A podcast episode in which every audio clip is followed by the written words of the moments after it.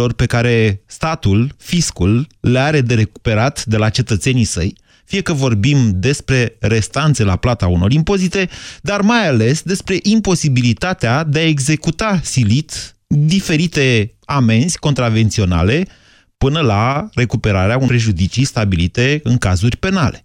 Acolo sunt niște miliarde de euro, de ani de zile, de peste 15 ani de zile, care se tot strâng pentru că fiscul e capabil să facă așa ceva.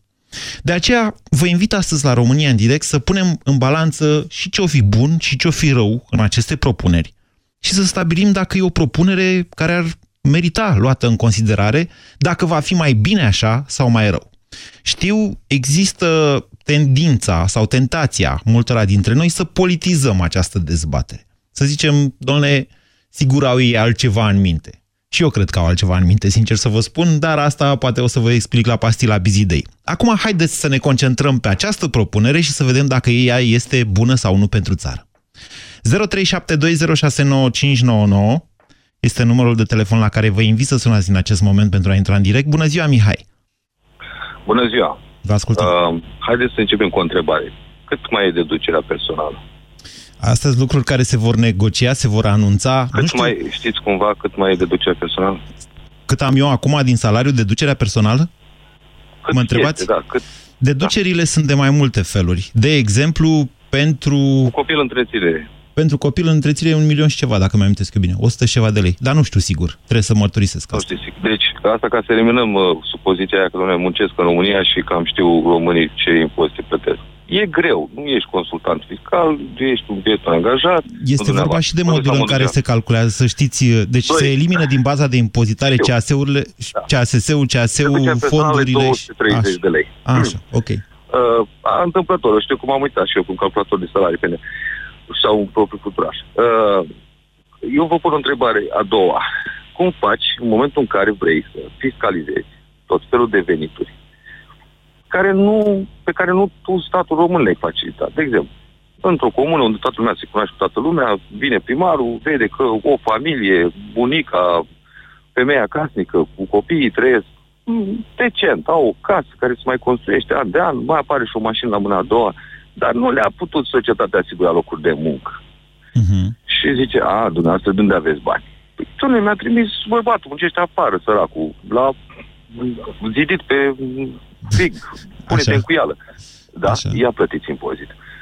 A... Vine impunerea, stați, stați, stați un pic. e nejustificată. A existat de un punct de vedere al unui consultant fiscal de la Ernst Young în acest weekend, care chiar a spus, domnule, e o problemă cu românii care, care muncesc afară și trimit bani în țară pentru că ei vor trebui să-și declare domiciliul fiscal undeva, ori aici, ori acolo. Asta cel mai, asta cel mai e probabil... Prostii, pentru că vor trebui să-și declare, să spunem că România acceptă că ei să-și declare în altă parte, de aia de acolo unde muncesc ei, pentru trei luni. E obligată, nu, România e obligată să accepte asta, pentru că sunt niște da, convenții de, de evitare a dublei impuneri. rezidența fiscală acolo.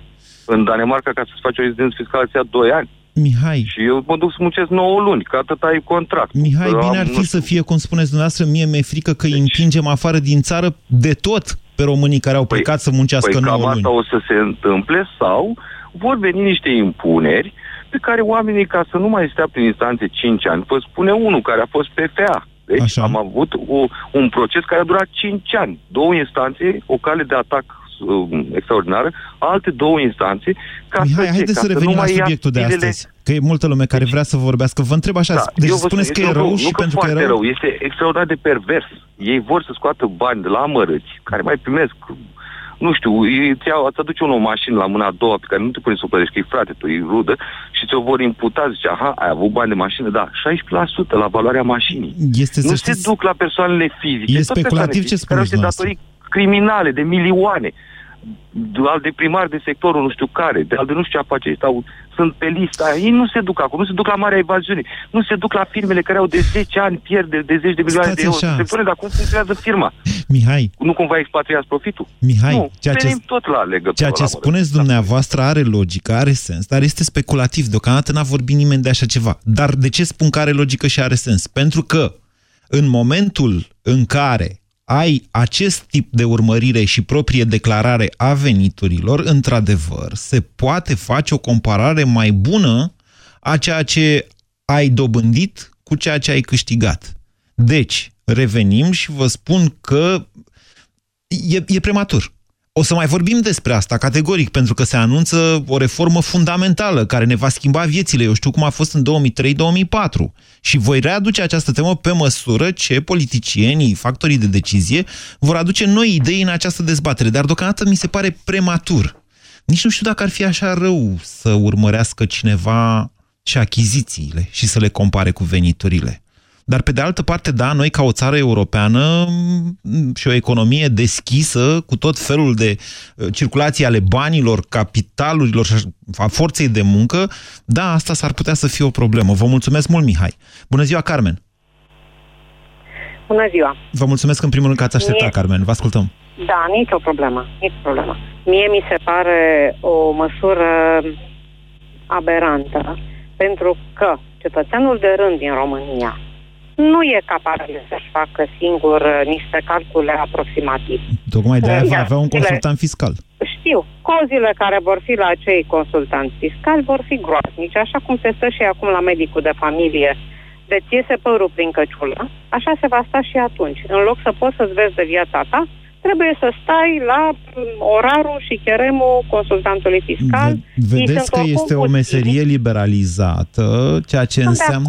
Ca, exact ca la medici uh, de familie, cum ați folosit comparația dumneavoastră, pot fi mai mulți sau mai puțini, în funcție păi de calitatea puțini. consultantului respectiv. Da, și dacă... Și ce te faci? Dacă vrei la unul de calitate, ce te faci? Te muți. Îți iei fișa și te duci la altul. Și te duci la altul care îți greșește și te trezești după aia în instanță, nu?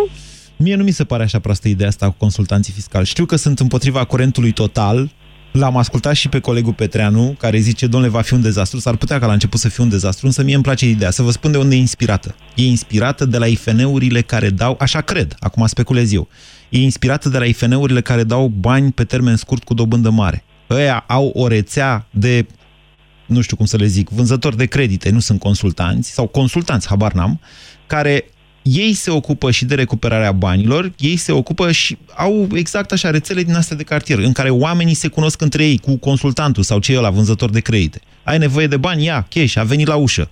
După care tot el urmărește banii până ți recuperează. Deci ideea asta cu consultanții fiscali nu se pare atât de rea. Tu vrei să te duci să-ți achiți datoria și de obicei uh, sunt anumite societăți, au fost, nu vreau să dau nume, care aveau grijă să nu poată fi găsit la termen pentru a se acumula dobânzile acelea uriașe. Mm, aia e la cămătari, mai, mai degrabă la cămătari s-a întâmplat asta, din ce știu eu. Da, mă rog, nu vă contrazic. care Carmen? Nu vreau să dau nume pe post. Bine, Carmen, haideți, haideți să revenim. Deci Așa, nu vi se pare bună ideea cu consultanții fiscali? Că, hai să spunem că nenea George de la Cucuieții din Deal da? este pensionar, are o pensie... Nu, hai să vorbim de salariați. Care... De ce, de, de ce să vorbim de pensionari? Are o pensie de, uh, de la care el, nu, să zicem, nu îi se va reține impozit, pentru că e micuță, da, da. e sub 2000 de lei, da. dar are un lot pe care îl cultivă și de pe care vinde undeva la piață cu contract sau fără contract sau treaba lui. Așa. Scoate bani din pământul acela. Da. Absolut aleatoriu. Deci, alunecări de teren, inundații, secetă, nenorociri omul acela niciodată nu va putea să-și estimeze câștigul. În momentul de față, pentru anumite tipuri de culturi, există un impozit forfetar, nu știu dacă știți. Păi nu știu. Adică se presupune dacă că dacă ai pus cartofi, la hectar trebuie să plătești o sumă fixă. Ai făcut, n-ai făcut, aia e. Dar acest impozit deja funcționează de pe vremea guvernului Ponta. Și dacă acum se schimbă situația, ce ne facem? Dezbaterea de astăzi, Carmen și stimați ascultători, e legată mai ales de veniturile din salarii ar, ar însemna să speculăm prea mult. Da, eu cred că vor globaliza și veniturile din agricultură, sau cel puțin așa ar fi normal, deși natura, natura juridică a celor este diferită, ă, este civilă. E o dezbatere, dar deocamdată nu avem elemente să ne ducem către acea direcție. De-aia vă propun să ne concentrăm pe asta cu salariile și pe capacitatea românilor de a da bani înapoi după un an sau nu. Ce spuneți, Mihai? Bună ziua! Bună ziua! Vă ascultăm! Uh, ce să spun, ideea este, în uh, acea gospodărie se iau în calcul și pensiile sau numai veniturile din salarii? Din ce ști... E o chestie care nu e trecută nicăieri. Așa este, dar tocmai de aceea nici nu vreau să intrăm foarte mult în această dezbatere. Eu cred că nu se vor lua veniturile din pensii decât peste anumite limite, așa ar fi logic. Dar speculez uh, eu acum.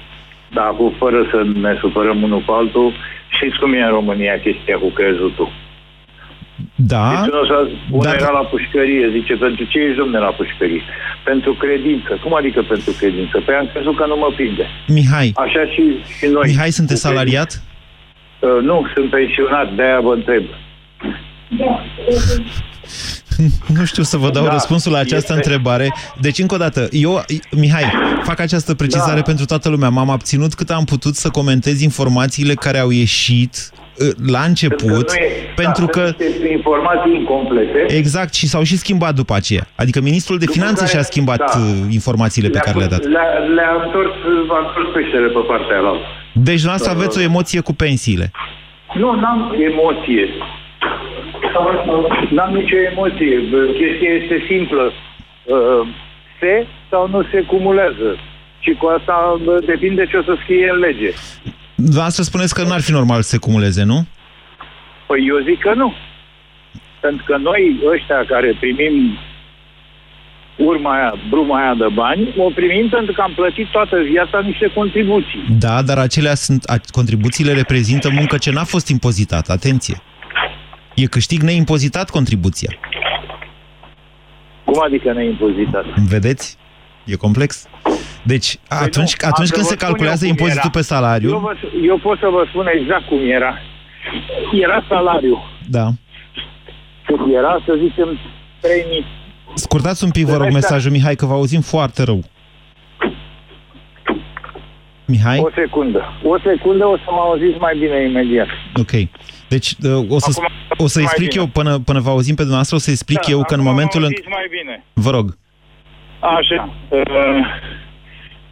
înainte aveai salariu, 3000. Așa. Primul, primul capitol după, primul, prima liniuță după salariu era impozitul pe, pe salariu. Așa. Ți-l impozita pe tot. După care, din netul rămas, începea să-ți oprească sindicat, pensie, sănătate și alte minuni. Asta înainte de Revoluție.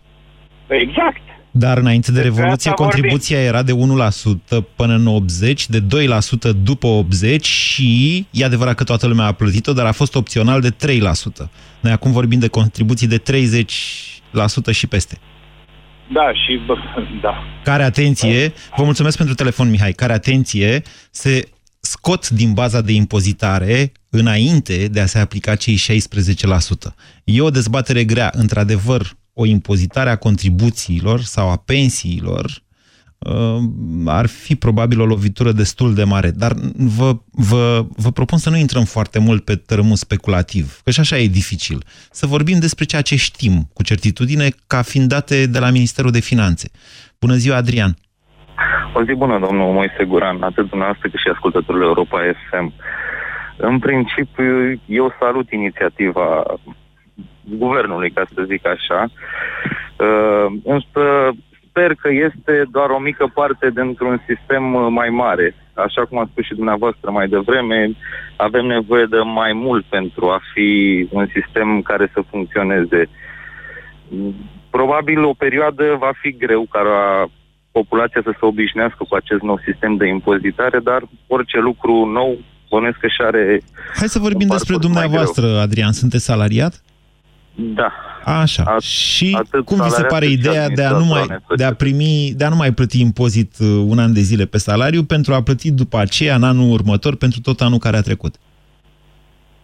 O chestie de educație financiară, din punctul meu de vedere. Vă simțiți capabil să țineți de banii ăia?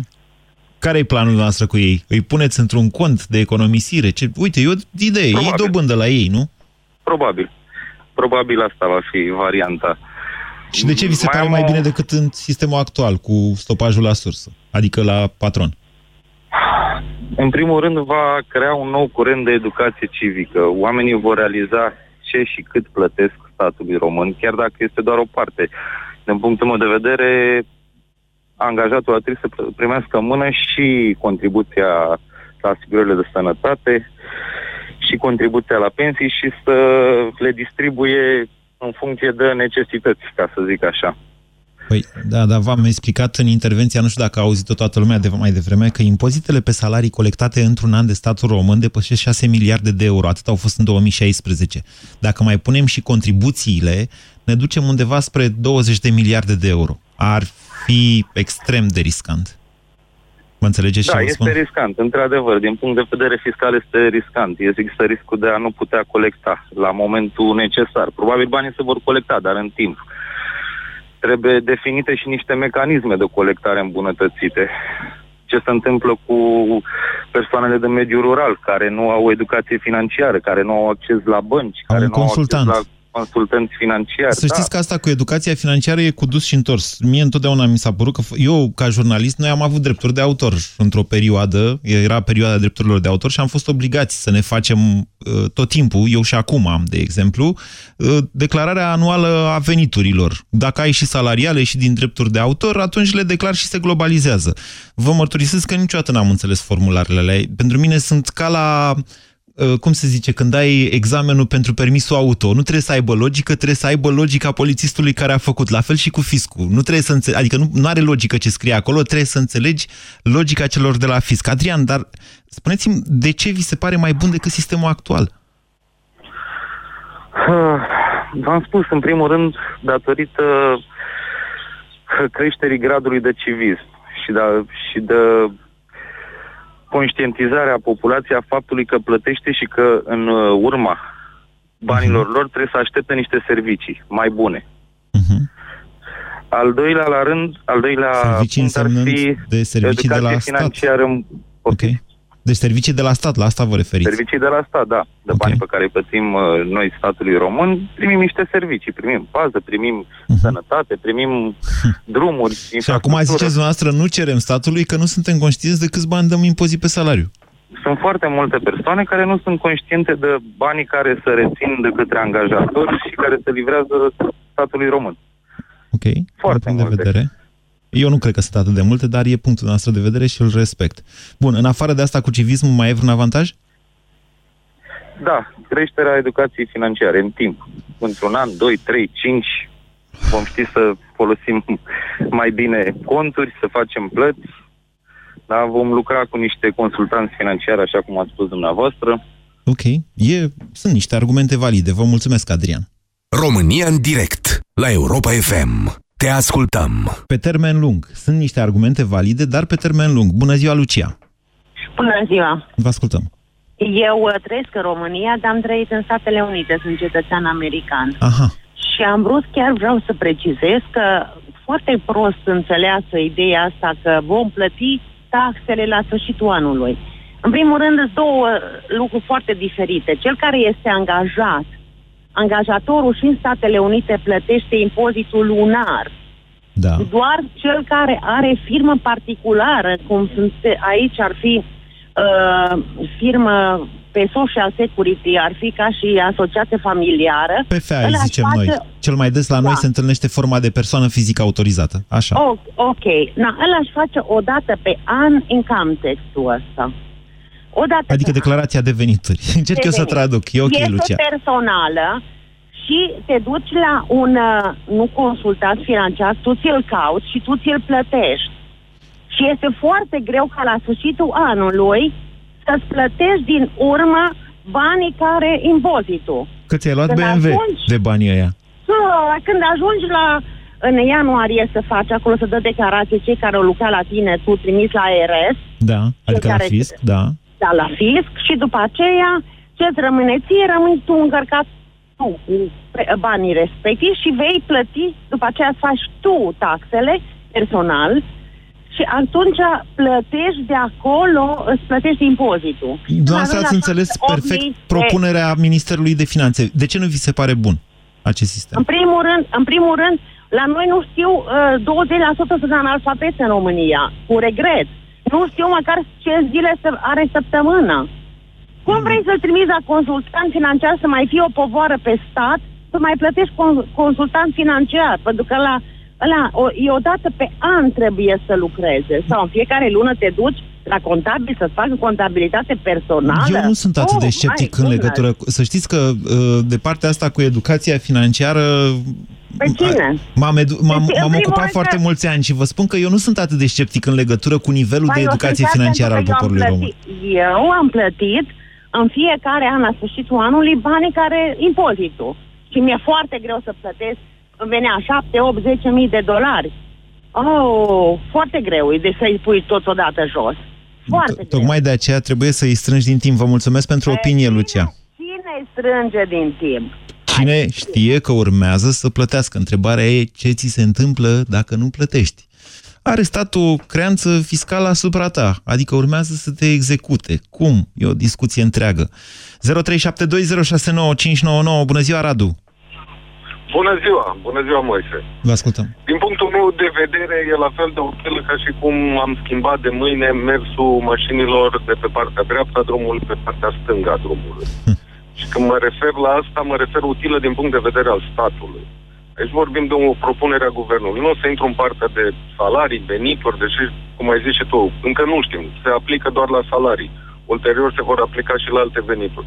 Dar vorbim de un stat care trebuie să strângă o sumă de bani. Nu există niciun, nicio explicație logică pentru care veniturile vor fi colectate mai bine, pentru că știm că nu vor mai strânge la fel deoarece se schimbă cota, știm că nu vor mai strânge la fel deoarece e un cost cu, asociat cu consultanții fiscali, 35 de mii. Ministrul cu finanțelor a vorbit doar de salar. Cum Da. da. ziceați voi, o să meargă consultantul fiscal la țară și Da. da. decontează transportul din municipiul de ședință de județ la 40 de kilometri distanță, de 6 ori, oricât costă litru de motorie. Toate astea sunt cheltuieli, Așa pe care este. statul le pierde dintr- dintr-un venit Nu pe care neapărat. Îl face. Să vă explic de ce. Ascultându-l pe ministrul de finanțe Viorel Ștefan, dar aveam această bănuială, vedeți, statul are, adică fiscul, direcțiile fiscale au și în momentul de față birouri de asistență a contribuabililor. Sunt o grămadă la nivel național de angajați ai fiscului care cu asta se ocupă. Altfel spus, statul deja cheltuie, nu știu să vă spun cât sunt, sigur nu sunt 35 de mii, garantat nu sunt 35 de mii, statul deja cheltuie bani cu acei oameni aproximativ 4.000 în sistemele de la, de la fisc în central, din câte știu eu, dar poate fi o sumă. Oricum, mult mai puțin de 35.000. Okay. E vorba de utilitate. O, o, obiectul pentru care Guvernul României decide să facă o asemenea schimbare. Care e? În cel mai rău caz poate fi doar colectarea mai bună. Veniturile clar nu vor fi mai mari, doar ce schimbă cotele de impozitare.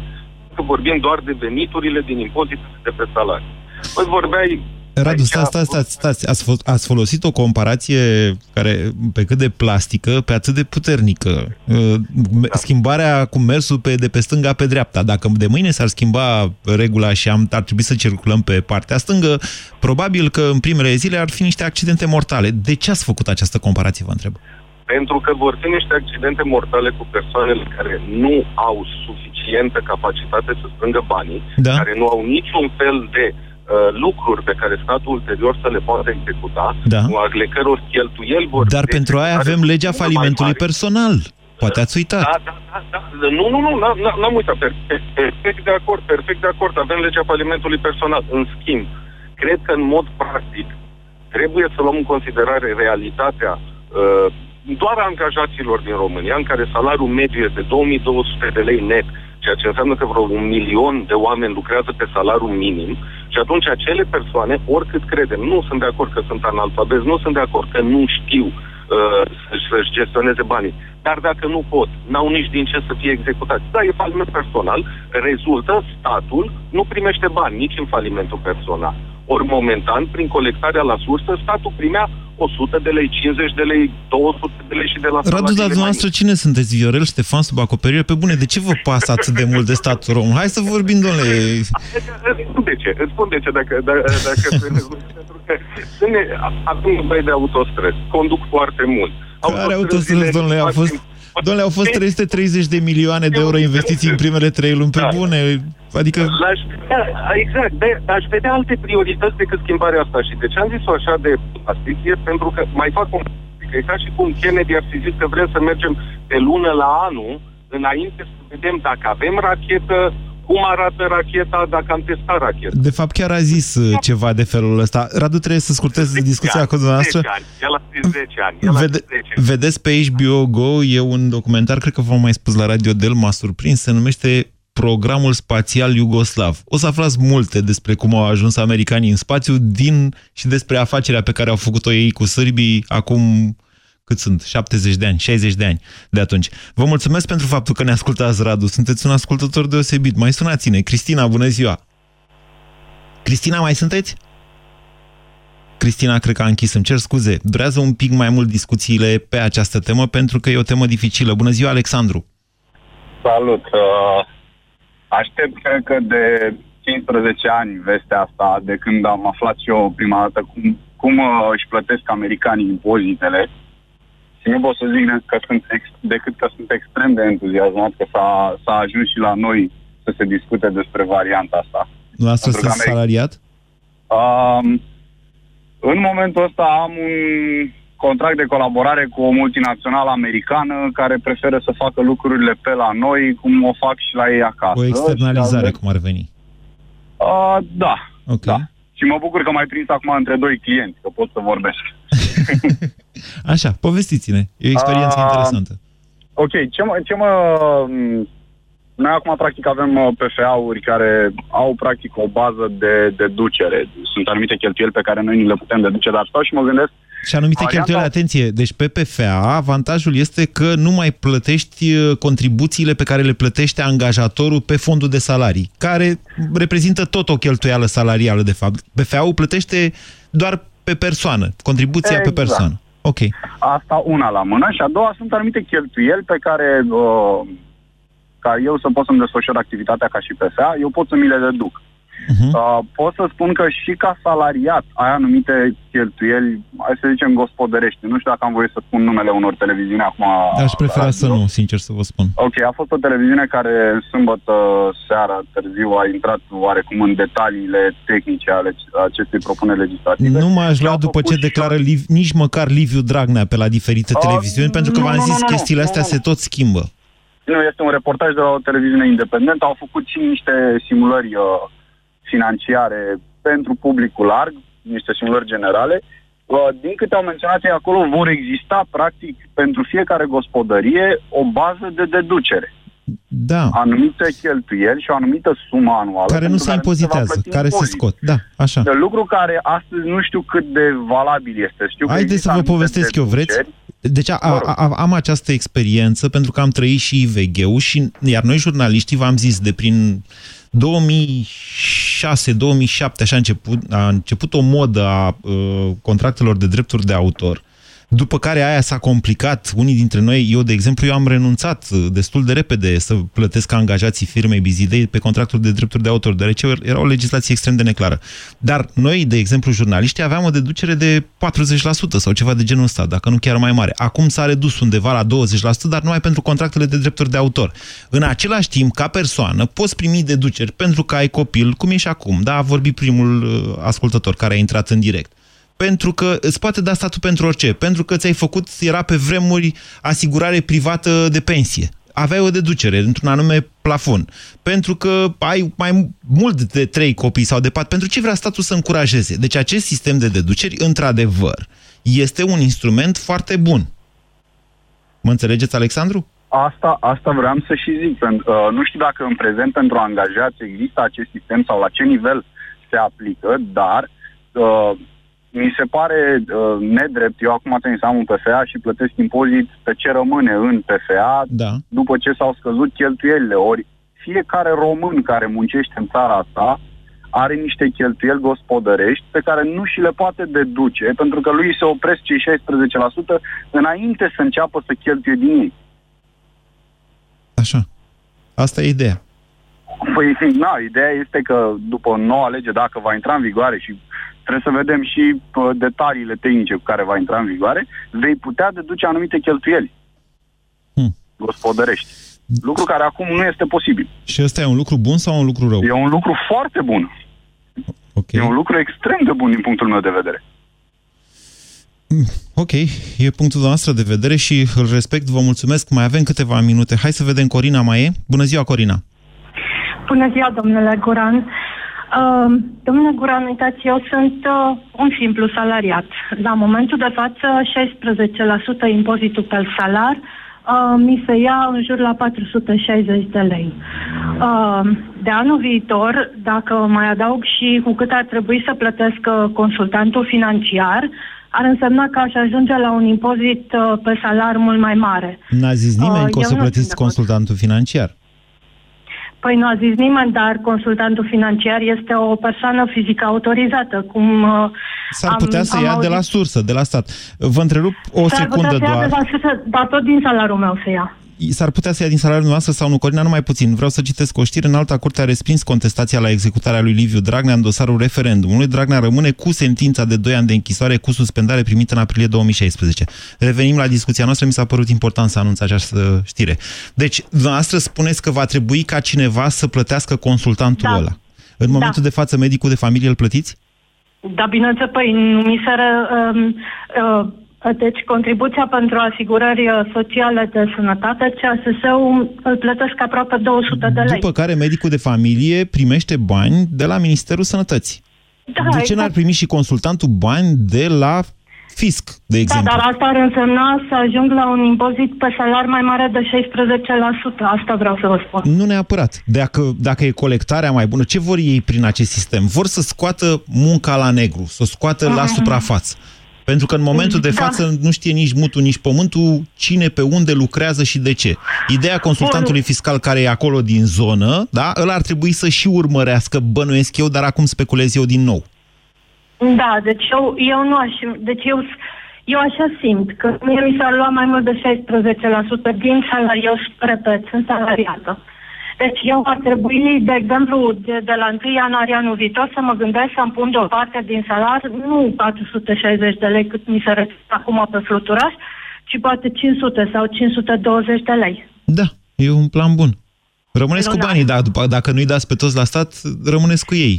De ce vă plângeți de asta? Da, dacă nu-i dau pe toți așa, dar dacă trebuie să dau mai mulți. Pentru că nu știm cum va arăta legea. Ei, asta e o discuție, într-adevăr. Ce se va întâmpla în anul 2018? Um, Da, uh, un moment, uh, numai cu un aspect mai doresc să vă renunț și uh, să vă rețin atenția. Uh, momentan, toate reținerile care ni se fac nouă salariaților se fac pe baza unor programe speciale de contabilitate. Mhm. Ori uh, aceste programe speciale de contabilitate costă. Aceste programe de, uh, speciale de contabilitate trebuie implementate. N-a zis și nimeni că pentru va trebui să ni le consultantul cumpărăm. financiar.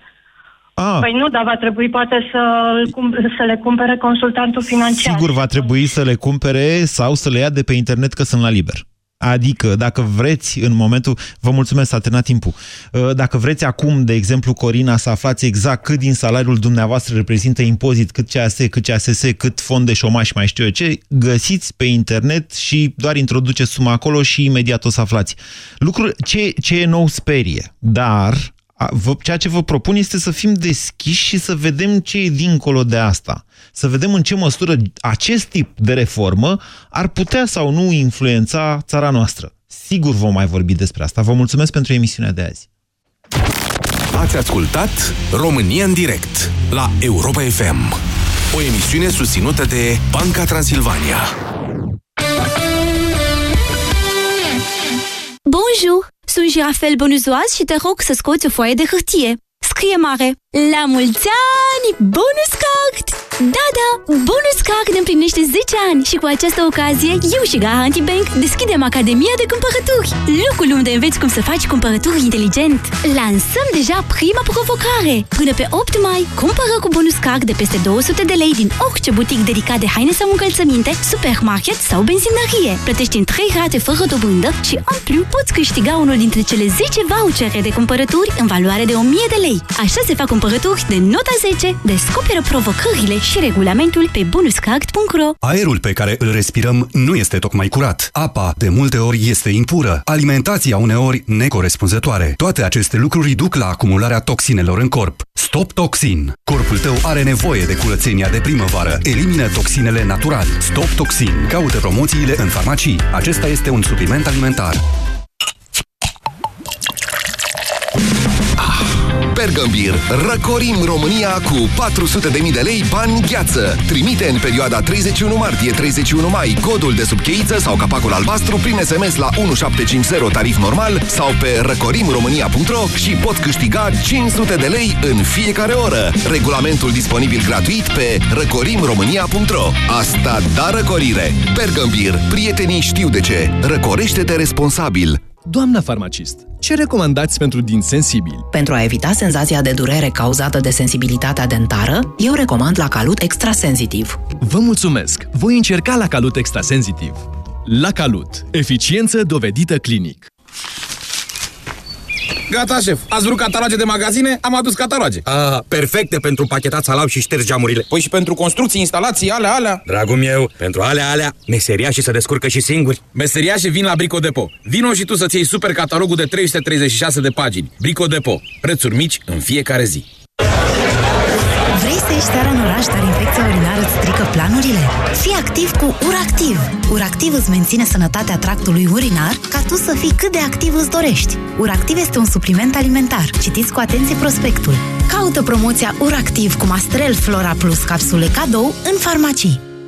Câte familii, atâtea obiceiuri de a face cumpărături. Pe 24 și 25 aprilie ai cubulețe din pulpă de mânzat la 22,99 lei kilogramul și ulei Olga 1 litru la 3,59 lei. În plus, ai hârtie copiator A4 500 de coli la 9,99 lei. Iar până pe 29 aprilie, la cumpărarea unui produs din gama de electrocasnice mari Arctic și Beko, primești un cupon de cumpărături de până la 400 de lei. Carrefour, pentru o viață mai bună!